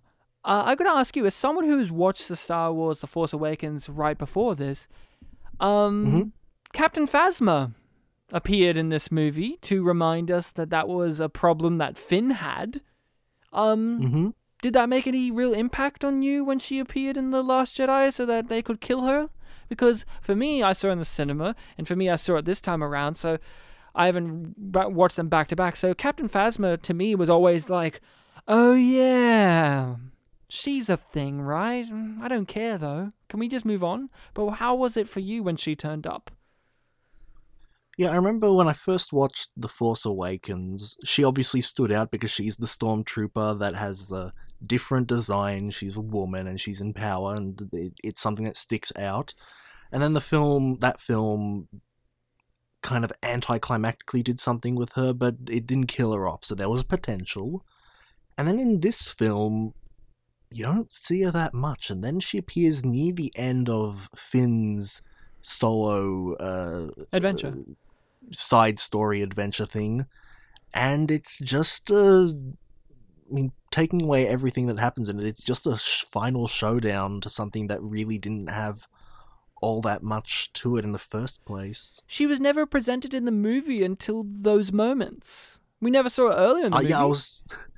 I was actually hesitating to say that because I didn't know if I misremembered or if that was the case, but evidently you're saying that is the case. It's a failure of a storytelling because at at the end of the day, we get it. She's an antagonist to Finn from the previous movie, but from just the movie standpoint, you need her to be woven through this movie doing things so that way we are against her as well. But in the movie, she just turns up in the final 30 minutes to be bad. And so what separates her in this movie from just being any other any other stormtrooper? What separates her from being the traitor guy in The Force Awakens? Hmm? Nothing. Mm, yeah, Other than nothing, you're yeah. supposed to have the thing of, well, she was in the last movie. But again, this movie, not only is it a continuation, so yes, you have to continue that, but a part of it is it is its own movie. So if you're going to have this and uh, this big showdown at the end, you need to actually have her in the movie. But they don't. They just have her Oh, at the end so that yeah. he, she can die. Oh yeah, Mr. Abrams created that Chrome Dome character. I gotta do something with her. Yeah, we're stuck with that. We're gonna, we're stuck with Snoke. It's like Abrams put these dumb things on the board. So me, Rian Johnson, I'm gonna put them off the board and replace them with other dumb things, so that the next filmmaker can deal with that. It- The franchise, this new sequel trilogy, is the biggest problem is there's no plan. Say what we want Yeah. about the prequels, they're they're incoherent, and I think they are worse because of the overt racism, the poor acting, the poor direction, the poor CG, the poor storytelling in its own right. But it was planned out. You could see how George was thinking about how this was going to all come to pass, right? But this series, none of it was planned out because J.J. Abrams, in particular, is a guy who doesn't like planning things out. He's mystery box storytelling. He's Mr. I love act one of a movie, of a story, but I do not like a conclusion. So he sets up all of these things, and then he goes, Good luck, everyone else trying to figure out where to go with them. And you have to have some idea of where those characters and those ideas should go if you want other people to pick them up. That's why the Marvel Universe works so well. They have a plan. They have plans, they have ideas, they have things they know they want to go towards, but they also know that, hey, hey, sometimes when you're making a thing, they don't always go to plan. You have to shift and alter stuff. But this, it was like, um, It's all shifting and altering, but intentionally it's so. Mad Libs. Each one's a Yeah. Mad Lib. So Abrams put on this fake Palpatine character, and Rian John- Johnson comes in and he goes, Ah, but I don't want that. That's really stupid. And what am I going to do with that other than repeat Palpatine? I know, I'll kill him. And oh, what's Rey's backstory? And he goes, I, I don't want Rey to be related to anyone because that's overdone. I know. How about she's related to no one and she's a no one and that's a part of her character? And that I like that. I like the fact that Rey was no one. Mhm. And then the third movie comes along and goes, "Oh no, her parents were people. They just chose to be no ones." Dumb. It's, it's like you know we- we're actors. We did improvisation. We know all about yes and, and this one just seems to be like, No- no, I'll shoot that. no down. but. no but. It's like, oh yeah, here's the guy that can start a scene really well, and here's the guy that wants to surprise you to a fault. I think both of them uh, failed in different ways. I blame J.J. Abrams for, in a way, being a poor setup because there was potential there, but you also have to have it be so that other people can continue on the story. And Rian Johnson, I do feel sorry for in some way because there's so many elements that Abrams left behind that there were no answers to. And they were kind of dumb to begin with. Like, you know, Snoke was a dumb idea to begin with. Chrome Dome was a dumb idea to begin with. All these things were kind of. So I don't blame him for kind of going, okay, I'm just going to get rid of those and I'm going to wrap them up and all that. But he has his way of doing it. I'm going to subvert your expectations. I'm going to laugh and go, haha, you didn't expect that coming. And that can be good sometimes. Like I said, I enjoy the Rey is nobody. I thought that was delivered well that was a good subversion, but I I think both of them lacked in the ability to tell the story uh, to tell a satisfying story. And then J.J. Abrams came back and really proved that he cannot do conclusions. Any questions you've got, Bartek, about um, how the Last Jedi is affected by the the, the finale? Um, sorry, could you ask that again? Did you say the Last Jedi affected by the finale? Yeah, like any questions you got about how the Last Jedi now has been in, affected by the the last entry of these of this series? Because Oh, oh, right, the finale of the next film. I thought you meant by its own ending. I mean, like, uh, it is what? affected by its own ending. It, it sucks. Um, uh, let's see. There was actually one question I had way, way early in this episode, and it's just slipped my mind. Um, it was something about thematics. Um, ah, there was something to do with a theme, and you you were saying something in this episode about, um. Is this trying to make a commentary on this? Oh, the- I was the First if the next Order. film I was talking about Yes, that's it. It was the first order. Yeah. Is any? Do you learn no, more about the back? no, no, no, no, okay. no, no. General Hux gets killed and replaced with Richard E. Grant, who is called General Pryde. Ha ha ha! And he comes across way more like a like a, a New Hope type of villain. He's a dignified British man who has his mustache twirling moments, but he feels more like an old school Empire guy. Um, But no, you never really get an understanding of how they came to be, who they are, what they're about, what they, you don't really know. All you know is Palpatine was in charge the whole time. Mm. Yeah, and I think I I think I remember you telling me that there was a twist about Hux. Oh, he's a spy. He he he's so Yeah. annoyed that uh, Kylo Ren's in charge that he's turncoats. so stupid. Uh, right. Um, does the next film settle on whether the good guys are the Resistance or the Rebels? Um, good good question, huh? Yeah. Um, it settles on that uh, Kylo Ren's a good guy at the end Uh huh. because oh, the Knights of Ren turn up in the last movie. Remember those characters that were really hyped up? The only reason I knew about the Knights of Ren before I did this rewatching is because you told me that there was something that were mentioned in the first film, and I'd completely forgotten about them. Oh, that's a story for another time. And they mentioned in this Yeah. film somewhere where he, and he took a bunch of apprentices and all of that, and he killed and he slaughtered the rest. Yeah, so the fact that you highlighted that to me made it a thing of like, oh yeah, yeah, yeah, that, that is that thing that Ryan told me about, and they're really not mentioning what they are at all. In the in the last one, they're just guys with other stupid masks. and like instead of like a lightsaber, they have like one has an axe, and one has like a, a machete or something stupid like that, right? And I go, look, look, I understood why Kylo Ren wore the mask, right? He's literally the grandson of Darth Vader. Yeah. But why are they wearing the masks? They're not. Mm. it's because aesthetics, because J.J. Abrams about aesthetics. The big thing is The Last Jedi on a rewatch really falls apart because of how the next movie handles it, because a lot of this movie is just rejected outright and or completely ignored. So when you watch this in a full trilogy, and Bartek, I'm curious if you will get around to watching The Rise of Skywalker after all this is said and done. But this movie kind of feels this this Last Jedi feels like an entry that, in retrospect now, because of how the series concludes, it feels like it actually kind of contributes nothing.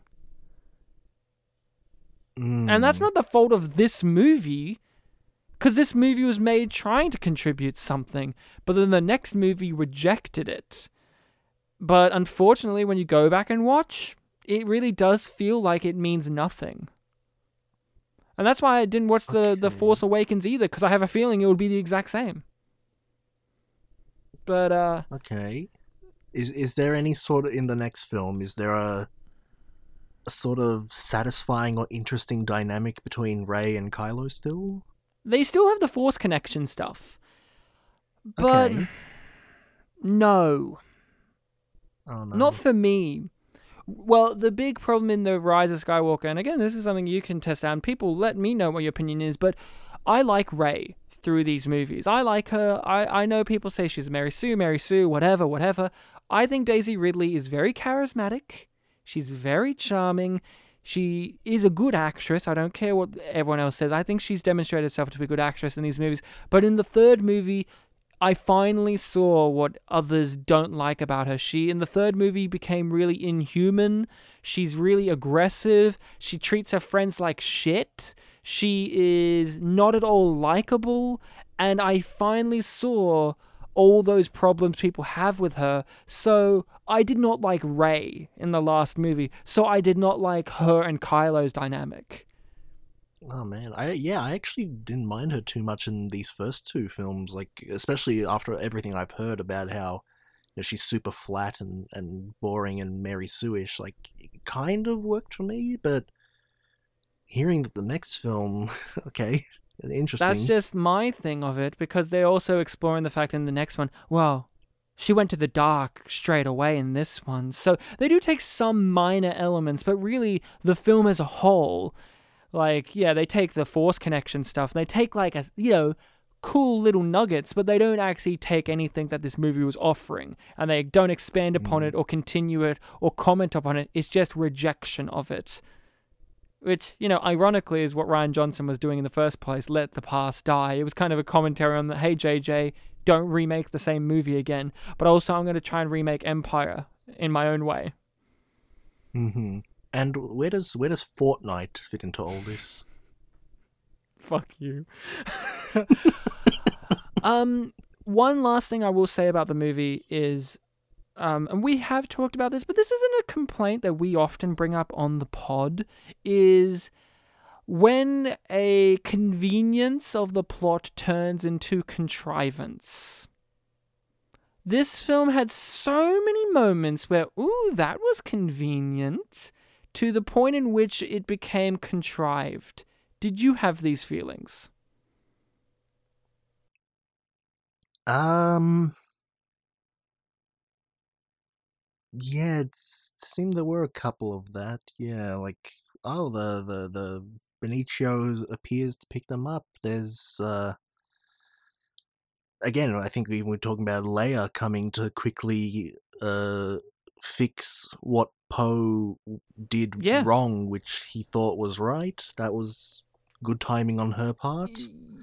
them Um, putting the, the ship on the beach so that they could get arrested so they can't get the hacker so then they go to prison so then they meet the Benicio del Toro character in prison who breaks them out and then like you said he finds them and then he te- who who didn't yeah who didn't seem to really have any reason for being in there in the first place since he could have left at any time. And then he takes them to the ship and he can conveniently hack into the ship but hey he double crosses them so that way Finn and Rose can meet Captain Phasma so then they can kill Captain Phasma. And then if the mission fails on that ship it means that they can have to then go down to the planet and it's like so many moments of oh that was convenient to the point in which it does turn over into contrived.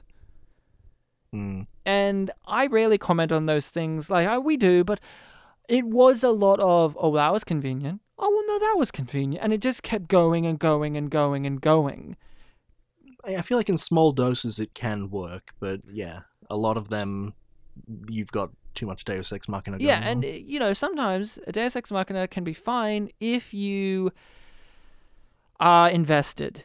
Like if you buy into the story and the character and the tone and the world, Star Wars has many contrived moments and people get focused on them. But if you enjoy the story and the characters and everything, you can look over that.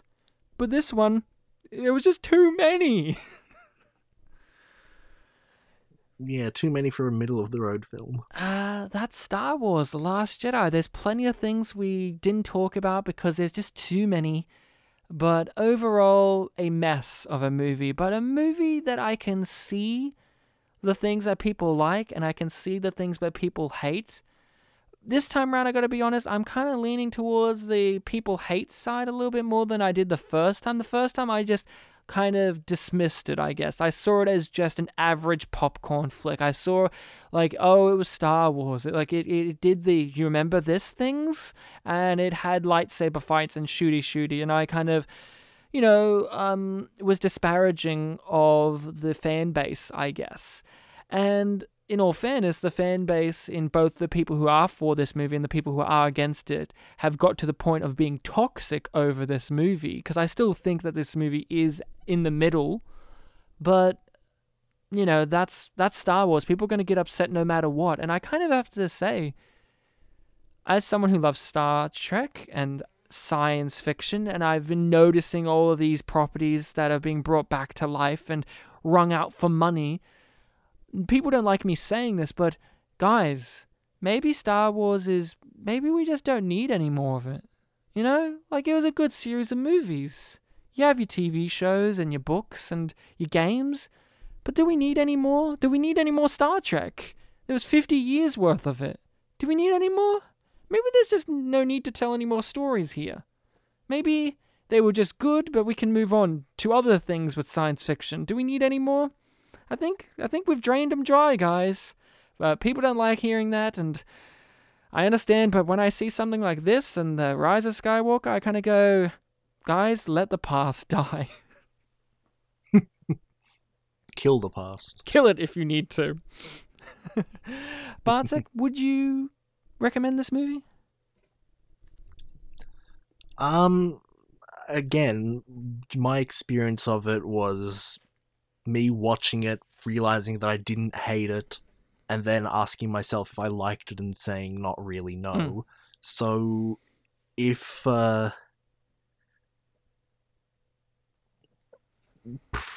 I, I'm, I don't know. This film's got I know that we're in the middle of the road, but this is another one of those films that people either seem to love or hate. So you really have to see it for yourself to decide. But if I were to talk to someone who was like me Hmm. In in most ways, I'd probably say like, yeah, you won't get much out of it. Yeah, I understand your point of view. Another thing I've always said about this, and you, I think you always like this critique, and now I'm curious if you now how you feel about it, seeing it for real. I've always said with the I hate, uh, like, don't fight what you hate, but save what you love. It's like a neat idea for like a quote or theme, but it's kind of like those ones that the writer will write that down as like, okay, this is the the thematic beat that I want the scene to be. But then they went, oh, that's actually pretty good. I'll put that as lines of dialogue instead. Like it feels like it should have been something written like in the draft stages. Like this is this quote here is what I want the scene to emulate. But then they actually put it in the movie, and it Yeah, I see what you I see what you're saying. It's it's like a cliche that works in a specific way and they didn't have every other part of it. So like for example, um, we were mentioning earlier that, you know, Palpatine's whole thing is that he couldn't comprehend being betrayed. Mm. Um, to give another to give another example, and I don't remember the full details of this plot, but in the Harry Potter franchise, one of Lord Voldemort's uh, things is that he cannot comprehend love. Mm. So that when people act in the name of love, it's something that he will not see coming or comprehend, and ultimately, acting in the name of love is some is the path in which he is brought down. So there is there is actually a merit there, even though it is like a sort of cliche that people roll their eyes when they hear about it. Um, and for this film, the whole thing about love, even though we I did like jokingly bring up things of like, oh, they were doing something that was moral instead of practical. The film, the rest of the film, and I don't know about the rest of the franchise, doesn't really support that message. It's Mm. just something that, like, when you hear it, it's like, oh well, there's some positive stuff being said there. I, I maybe there's some merit if I think about yeah, it, but it feels not it as feels much. like a scene. The, the the story is reverse engineered to get to that quote a lot. Like, well, Rose needs to. Well, we can't have Finn sacrifice himself. Yet it it makes sense for him to do it. But I really want this quote in here. So how about if, hmm, like Mad Libs, Rose crashes into his ship, and then he goes, "Why did you do that?" So then she can put this quote here because that's what I want the theme of this sequence to be. it's Hmm. very I think a better yeah. I think a better line would have been I love you, sorry. Yeah, so oh, well, yeah. With the Harry Potter thing too, even that thing you said about Voldemort is undone with the stupid, what I think is personally stupid, which is Voldemort can't feel love because he was born with um like uh his mother or someone was impregnated under a certain type of potion. They were using like a potion or something. Yeah, so yeah. Love potion for his muggle yeah, and and so that's why he can't feel love. And I'm like, oh, it's not just like psy- like psychology wise, he's not like he's a sociopath. It's oh, he was born that way because of magic. And I find that kind of thing stupid. And this movie, like you said, Star Wars Last Jedi kind of has moments of that kind of thing where oh we need the the plot to reverse like mechanically engineer itself to fit this stupid thing that I want to put in. It's very odd. Very odd. I'm but hey, you know, there's always more Star Wars. Uh, maybe maybe one day you'll sit down and watch The Rise of Skywalker. Are you curious to watch it? Even though you've heard nothing but bad about it from me. I think curiosity is what's what's you know aiming me towards it, if anything. But the nearly three hour runtime? Hmm. Yeah, you know, maybe maybe I'll eat an apple instead. Ah, that's uh talk on Star Wars Last Jedi. Are you keen to hear about what the listening people's pick for next episode is? We were talking about Star Wars so much, I completely forgot that that's a thing that we do. I know. Star Wars. I am Star keen. Wars. So, listening Yeah. people's selection for next episode is a movie, Bartek, called Exit to Eden, a movie starring our boy Dan Aykroyd. Huh? Huh? Hmm, Huh? Okay. That was recommended by Oh. my um, by my one of my wife's good good friends, uh, Brene. Um, Brene, not not Bronwyn or Renee. She couldn't decide on one, so had to go with both. Uh, so, Exit to Eden with Dan Aykroyd is the movie of choice next time. So, listening people, make sure to check that out in the interim. And while you're there, you can always contact us on our email, spitandpolished at gmail.com, to ask us some questions, give us your thoughts, theories, concerns, queries on things we've talked about. Where do you land on The Last Jedi? You can, of course, also give us your suggestions for movies to cover on the show. It's not just Bronwyn or Renee or Brene it can be you as well. Um, we have our social medias of Facebook and Twitter, in which you can also contact us on there, see some fun extra posts. Bartek posted last from last week's episode some of those baby memes from Ice Age, and they're fucking terrifying. And I don't like them, but you can see some extra content on those, and you can obviously hit us up on that as well. All of that information is in the description of this episode. Uh, make sure to rate us and review us on the podcatcher of choice and recommend us to all your friends. I'm sure if you recommend this episode to a Star Wars The Last Jedi lover or hater, they would absolutely think that we were very even handed and fair and not at all get hyperbolically angry at any little mistake we made along the way or not understand any kind of criticism or sarcasm. I'm sure if they're a normal person, they will enjoy it. And I'm sure that's great. Because Star Wars fans, when I think fans, I, I don't think fucking evil and toxic and scary and make me want to leave the sci fi community at all. uh, Bartek, a pleasure as usual. Uh, until next time, listening people, remember to drink your blue milk straight from the fucking titty. Yeah, and if a little bird creature is watching you while you're trying to eat a little bird creature, just growl at it. We didn't even fucking talk about the porgs. we didn't know. I was thinking about Chewbacca throughout this whole episode, but we didn't really talk about him much. he was there. He was. I like the, I like it when an iconic duo character is left on their own and they they become you know a new character. A nothing. Yeah.